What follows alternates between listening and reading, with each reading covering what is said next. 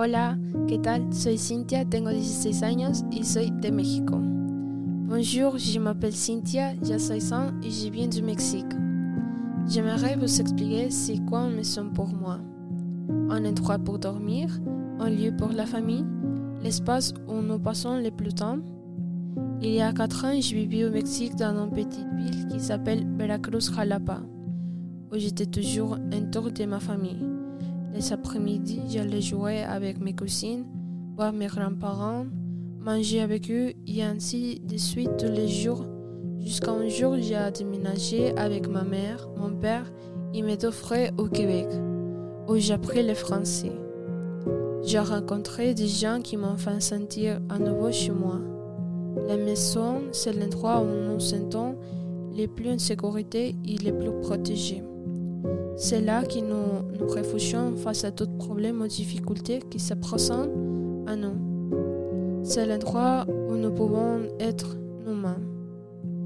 Pour ces raisons, la maison est essentielle à notre santé émotionnelle et mentale. Elle nous permet de nous détendre et de nous reposer après une longue journée de travail ou des études.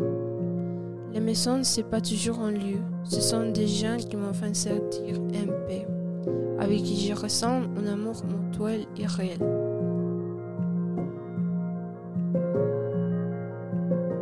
Assalamu alaikum wa rahmatullahi wa barakatuh. Barala Aïta. Bonjour tout le monde, je suis Suleiman, j'ai 18 ans, je suis centrafricain. J'ai grandi au Tchad, je suis musulman Ma religion est importante pour moi. Elle me donne la force de passer au travers les choses difficiles. Prier me fait beaucoup de bien. Je suis arrivé au Québec en 2019. Je vis présentement à Trois-Rivières. J'ai des grands rêves à réaliser. Je me soucie du bien-être des gens comme les handicapés, les sans-abri. Aider les gens me fait beaucoup de plaisir. Je suis sociable, je fais toujours de mon mieux. Je suis poli, serviable, toujours souriant et débrouillard. La gentillesse et la sincérité sont mes plus grandes qualités. Je parle trois langues, arabe, sango, français. J'apprends l'anglais. J'aime le travail manuel et physique. Puisque je suis très habile de mains, j'ai un immense plaisir à apprendre. Dans mes temps libres, j'aime réparer les choses.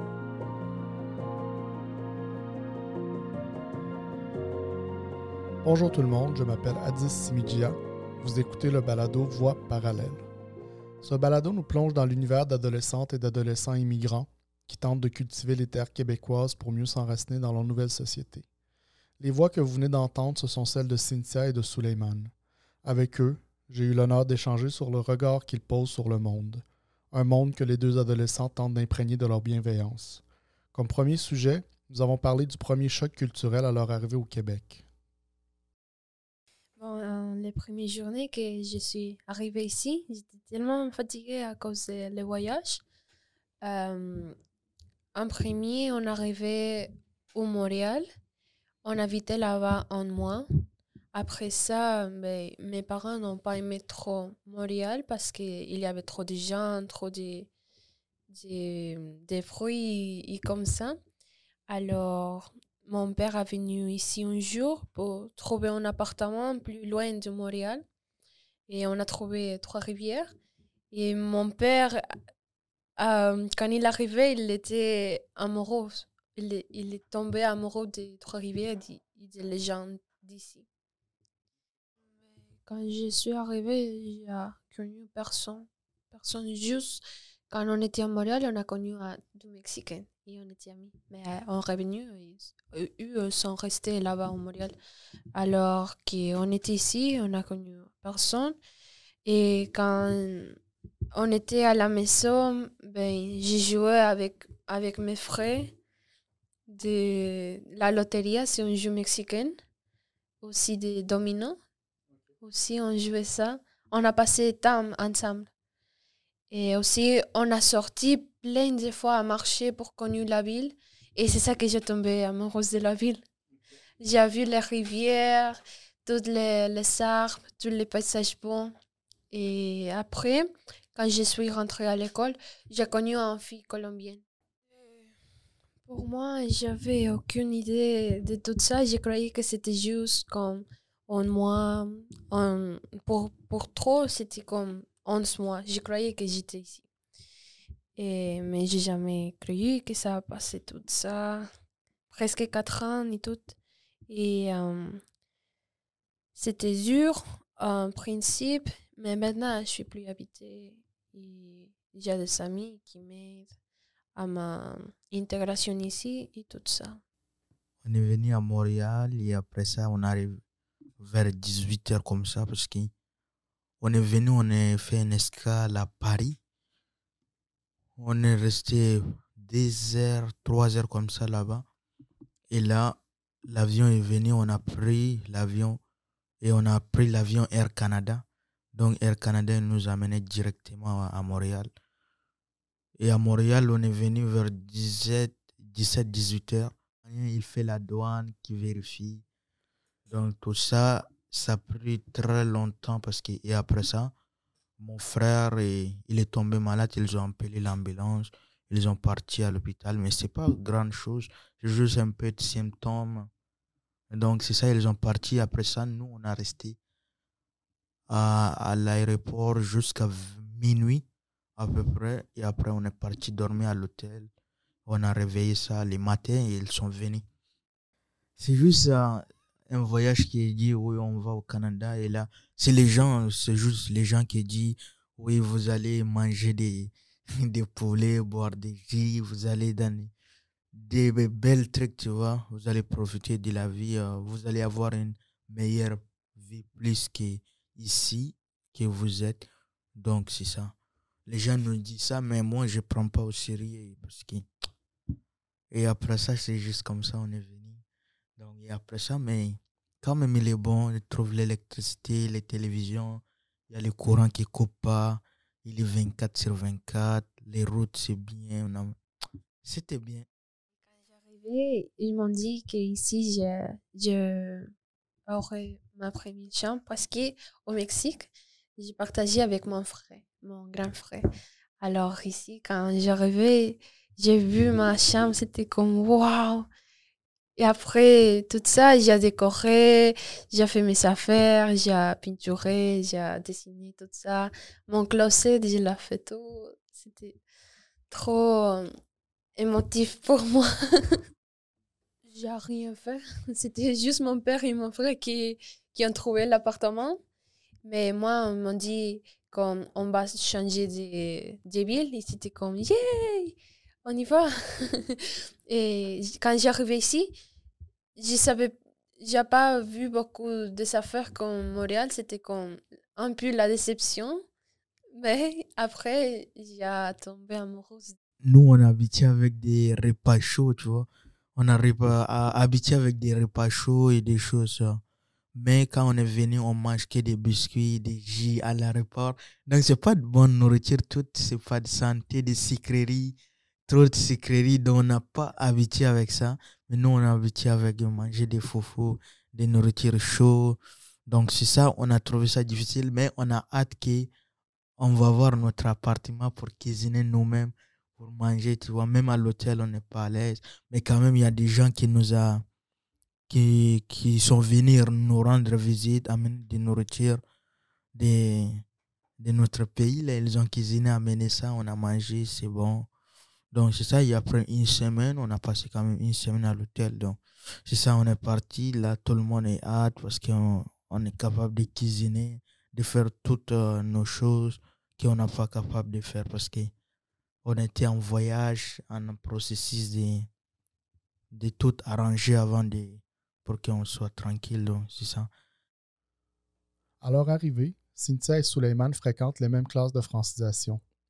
C'est un voyage scolaire dans la ville de Québec qui verra leur amitié naître. Ce qui les relie, c'est la découverte de ce que les deux considèrent aujourd'hui comme leur plat québécois préféré, la queue de castor au chocolat noisette. Oui, j'aime Ouais, ça. Oui, on allait avec elle là. Ah oui, on allait oui, ensemble. oui, oui, on allait à Québec. oui, c'est vrai. Moi aussi, j'aimais ça beaucoup là. Oh oui. Parce qu'en fait, on est venu à. C'est une activité de l'école. Et là, c'est pendant l'hiver. Et la, la madame, elle nous a, il nous a dit d'aller. Tout le monde doit faire son linge et de préparer sa main dans son sac linge froid parce qu'il n'y a pas de micro-ondes. Donc, normalement, on va. C'est un carnaval à Québec. C'est un Ajá. festival de carnaval. Et là, on est allé là-bas. Et là, pendant le dîner, la madame, elle nous a payé le chocolat chaud et un quai de castor. Ah, Wow.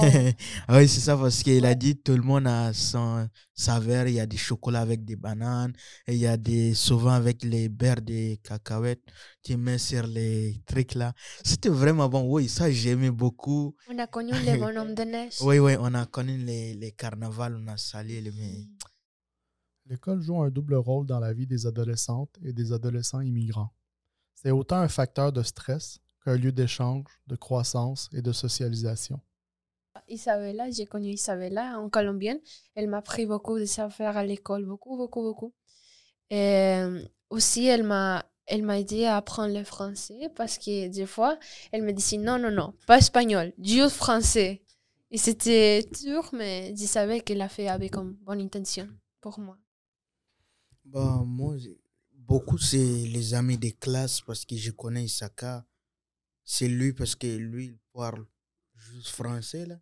Même à son pays d'origine, il parle le français sa langue maternelle. C'est ça.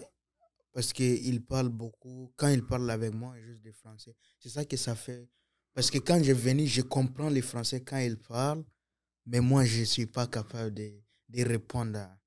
Donc, c'est ça, je comprends les, les mots ça. Mais les premiers, les choses c'est un peu stressantes, c'est les casiers. Parce que les codes, on est venu, les codes, tu connais pas parce que il faut souvent, on appelle les, les, les gardes, euh, les, les gardiens, ils viennent nous aider avec les petits clés. On- C'était comme le français parce que quand j'arrivais, j'ai rien compris. Rien, rien, rien compris. Et alors, c'était le français aussi de faire de nouveaux amis. C'était dur. Mais comme je dis, euh, j'ai connu Isabella. Elle m'a traduit des fois avec la madame pour me dire les devoirs et tout ça. Et après ça, à cause d'elle, j'ai connu des autres personnes aussi qui parlaient espagnol. Et c'était plus facile l'intégration après avec eux. Moi, le plus difficile parce qu'ils parlent super vite. C'est comme des éclairs. Je comprends rien. Donc, c'est ça, ça fait une des difficultés que je peux pas faire des amis québécois parce que ils parlent super vite, ils disent des gros mots, des insultes parce que ça, c'est pas bon. Donc, c'est ça. Pour moi, c'est difficile encore de se faire des amis québécois à cause de sa langue. Des fois, je comprends pas et je suis gênée de leur demander une autre fois de répéter parce que j'ai pas assez de confiance de le dire. Répète-moi parce que j'ai peur de c'est qu'est-ce que c'est comme qu'est-ce qu'ils ils vont dire de moi sur ça. Lorsqu'on parle de COVID-19, pour Cynthia et pour Suleiman, il y a eu un avant et il y a un après. Avant, il était plus facile de socialiser. Après, il y a eu un éclatement des liens qui pèsent lourd sur les adolescentes et les adolescents. Et les gens qui ont subi la conséquence, ils ont fermé beaucoup de choses et on a raté beaucoup d'activités d'école. Ça, ça me fait mal. Parce que quand j'arrivais, les choses qui me donnent le courage d'aller à l'école, c'est juste les activités. oui, parce qu'il y a beaucoup des activités à l'école, donc c'est ça qui... J'aimerais même pas rater l'école. Mais aujourd'hui, je suis tanné de l'école. J'ai... parce que je trouve ça, c'est difficile. Et avant, j'ai dit aux gens, j'ai dit, euh, moi, l'école, c'était bien, l'école, c'est pas stressant. Et maintenant, les gens, ils sont pas plus contactés. Toutes les... Non. C'est vraiment plate. C'est pas... Avant, c'était bien. Avant, c'était bien en personne, tu vas rencontrer, mais de nos jours, avec l'Internet et tout en ligne, non. Le corona tout bouleversé dans les contacts des gens comme avant. Donc maintenant, les gens sont plus distancés, plus de distance qu'avant. là. Beaucoup de personnes des, des, des Mexique et des proches de chez moi ont commencé à mourir sur ça. Alors c'était comme j'ai commencé à avoir peur, peur que ça passe à ma famille à mes parents aussi. Alors on a commencé à prendre ça en sérieux et tous les jours on, on désinfectait la maison et quand on sortit on avait peur, on a sorti toujours comme avec des, des masques, des lunettes et quand on arrivait on désinfectait les affaires qu'on allait acheter ou on s'est on s'est douché, c'était stressant, tellement stressant. Mais après, euh, en tout cas, j'ai commencé à faire l'exercice chez moi avec ma mère et c'était comme plus, plus calmé. non, j'avais pas, j'avais trop, trop peur pour mes parents parce que on arrivait ici, c'était juste eux qu'on connaissait. Alors, je pensais ici, ils, euh, eu le Covid et après le mort, je savais pas, j'avais trop, trop peur, très stressé aussi. On avait peur de l'avoir et on l'a eu. oui. La langue est autant une richesse, un vecteur d'affirmation qu'un marqueur culturel. Mais pour les adolescentes et adolescents immigrants, la langue peut être un facteur d'exclusion. Cynthia et Suleiman reviennent sur les défis propres à leur intégration entre exclusion, affirmation et intériorisation de la culture québécoise, c'est avec beaucoup de lucidité que les deux adolescents nous partagent leur expérience. Si tu es une personne différente euh, couleur de, de peau, tu as les difficultés un peu parce qu'ils vont t'embêter, te dire des mots, des choses. Non, c'est pas, pas évident. Je me sens pas du pas trop comme bizarre, comme avant. Avant, je, je me sentais comme bizarre, comme que j'étais pas comme. J'étais pas comme eux. Comme ça, je me sentais bizarre. Mais avec les Québécois, avec la société d'ici, c'était bizarre. Parce que je comprends. C'est à cause de la langue, je pense. Les mauvais regards des gens, quand on marche, ils commencent à te voir comme bizarre. Ben, c'était juste comme les regards mauvais qui eux le font, mais maintenant, je m'en fous. je, oui, je non, je, suis comme habituée, mais j'ignore ça. Je me sens bien comme moi, comme je suis. Je sais que je suis pas comme eux, je suis pas québécois, je suis mexicaine. Et on a des différences, mais j'accepte ça et je me sens bien avec moi. Les rêves que caressent les deux adolescents, c'est ce qui leur donne espoir dans le monde qu'ils souhaitent façonner à leur manière. Un monde qu'ils désirent juste et égalitaire. Ah, mon rêve, c'est voyage. Je veux pas avoir une maison spécifique. Euh, je veux voyager partout. Je veux habiter dans une voiture et voyager par l'Europe, l'Afrique, le Brésil, tout ça. Je veux pas être euh, dans une place spécifique. Mais je pense qu'après d'un temps, je veux avoir une famille, et avoir une maison, c'est ça, avoir 10 enfants, 12 enfants. Moi, je veux quelque chose de l'art. Pour moi, l'art, c'est trop. C'est trop, c'est tout pour moi. Aider des voyager, aider les, les gens dans les domaines, aider les montrer qu'est-ce qui est la vraie vie, tu vois? De les montrer comment ça marche, de même ils travaillent parce qu'il y a des gens dans le monde qui ne savent pas c'est quoi la vraie vie, tu vois? Donc, de voyager, donner des sous aux gens, de les aider, de les encourager.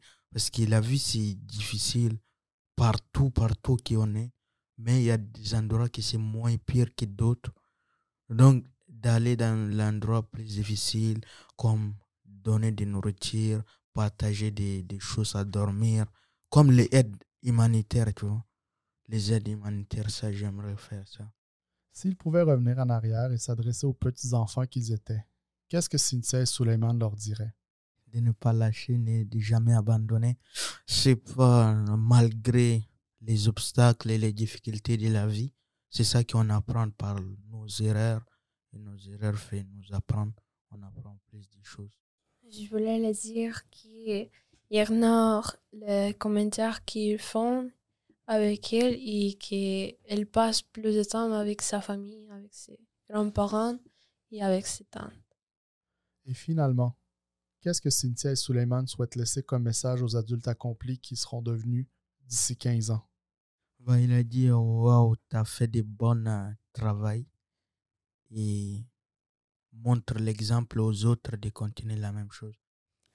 Que je suis fière d'elle et que j'espère qu'elle devienne une plus bonne personne qu'elle est déjà. Ce balado est une production du Sénat Trois-Rivières et est rendu possible grâce à la participation financière de la Ville de Trois-Rivières, du gouvernement du Québec et de l'Université de Montréal grâce à la subvention de développement de partenariat du CRSH, enjeux transculturels et intergénérationnels dans les récits des personnes adolescentes en contexte de COVID-19, dont le chercheur principal est Simon Harel. Nous aimerions aussi souligner la contribution à la réalisation de ce projet de l'équipe de l'Organon, espace de recherche et de création sur le soin.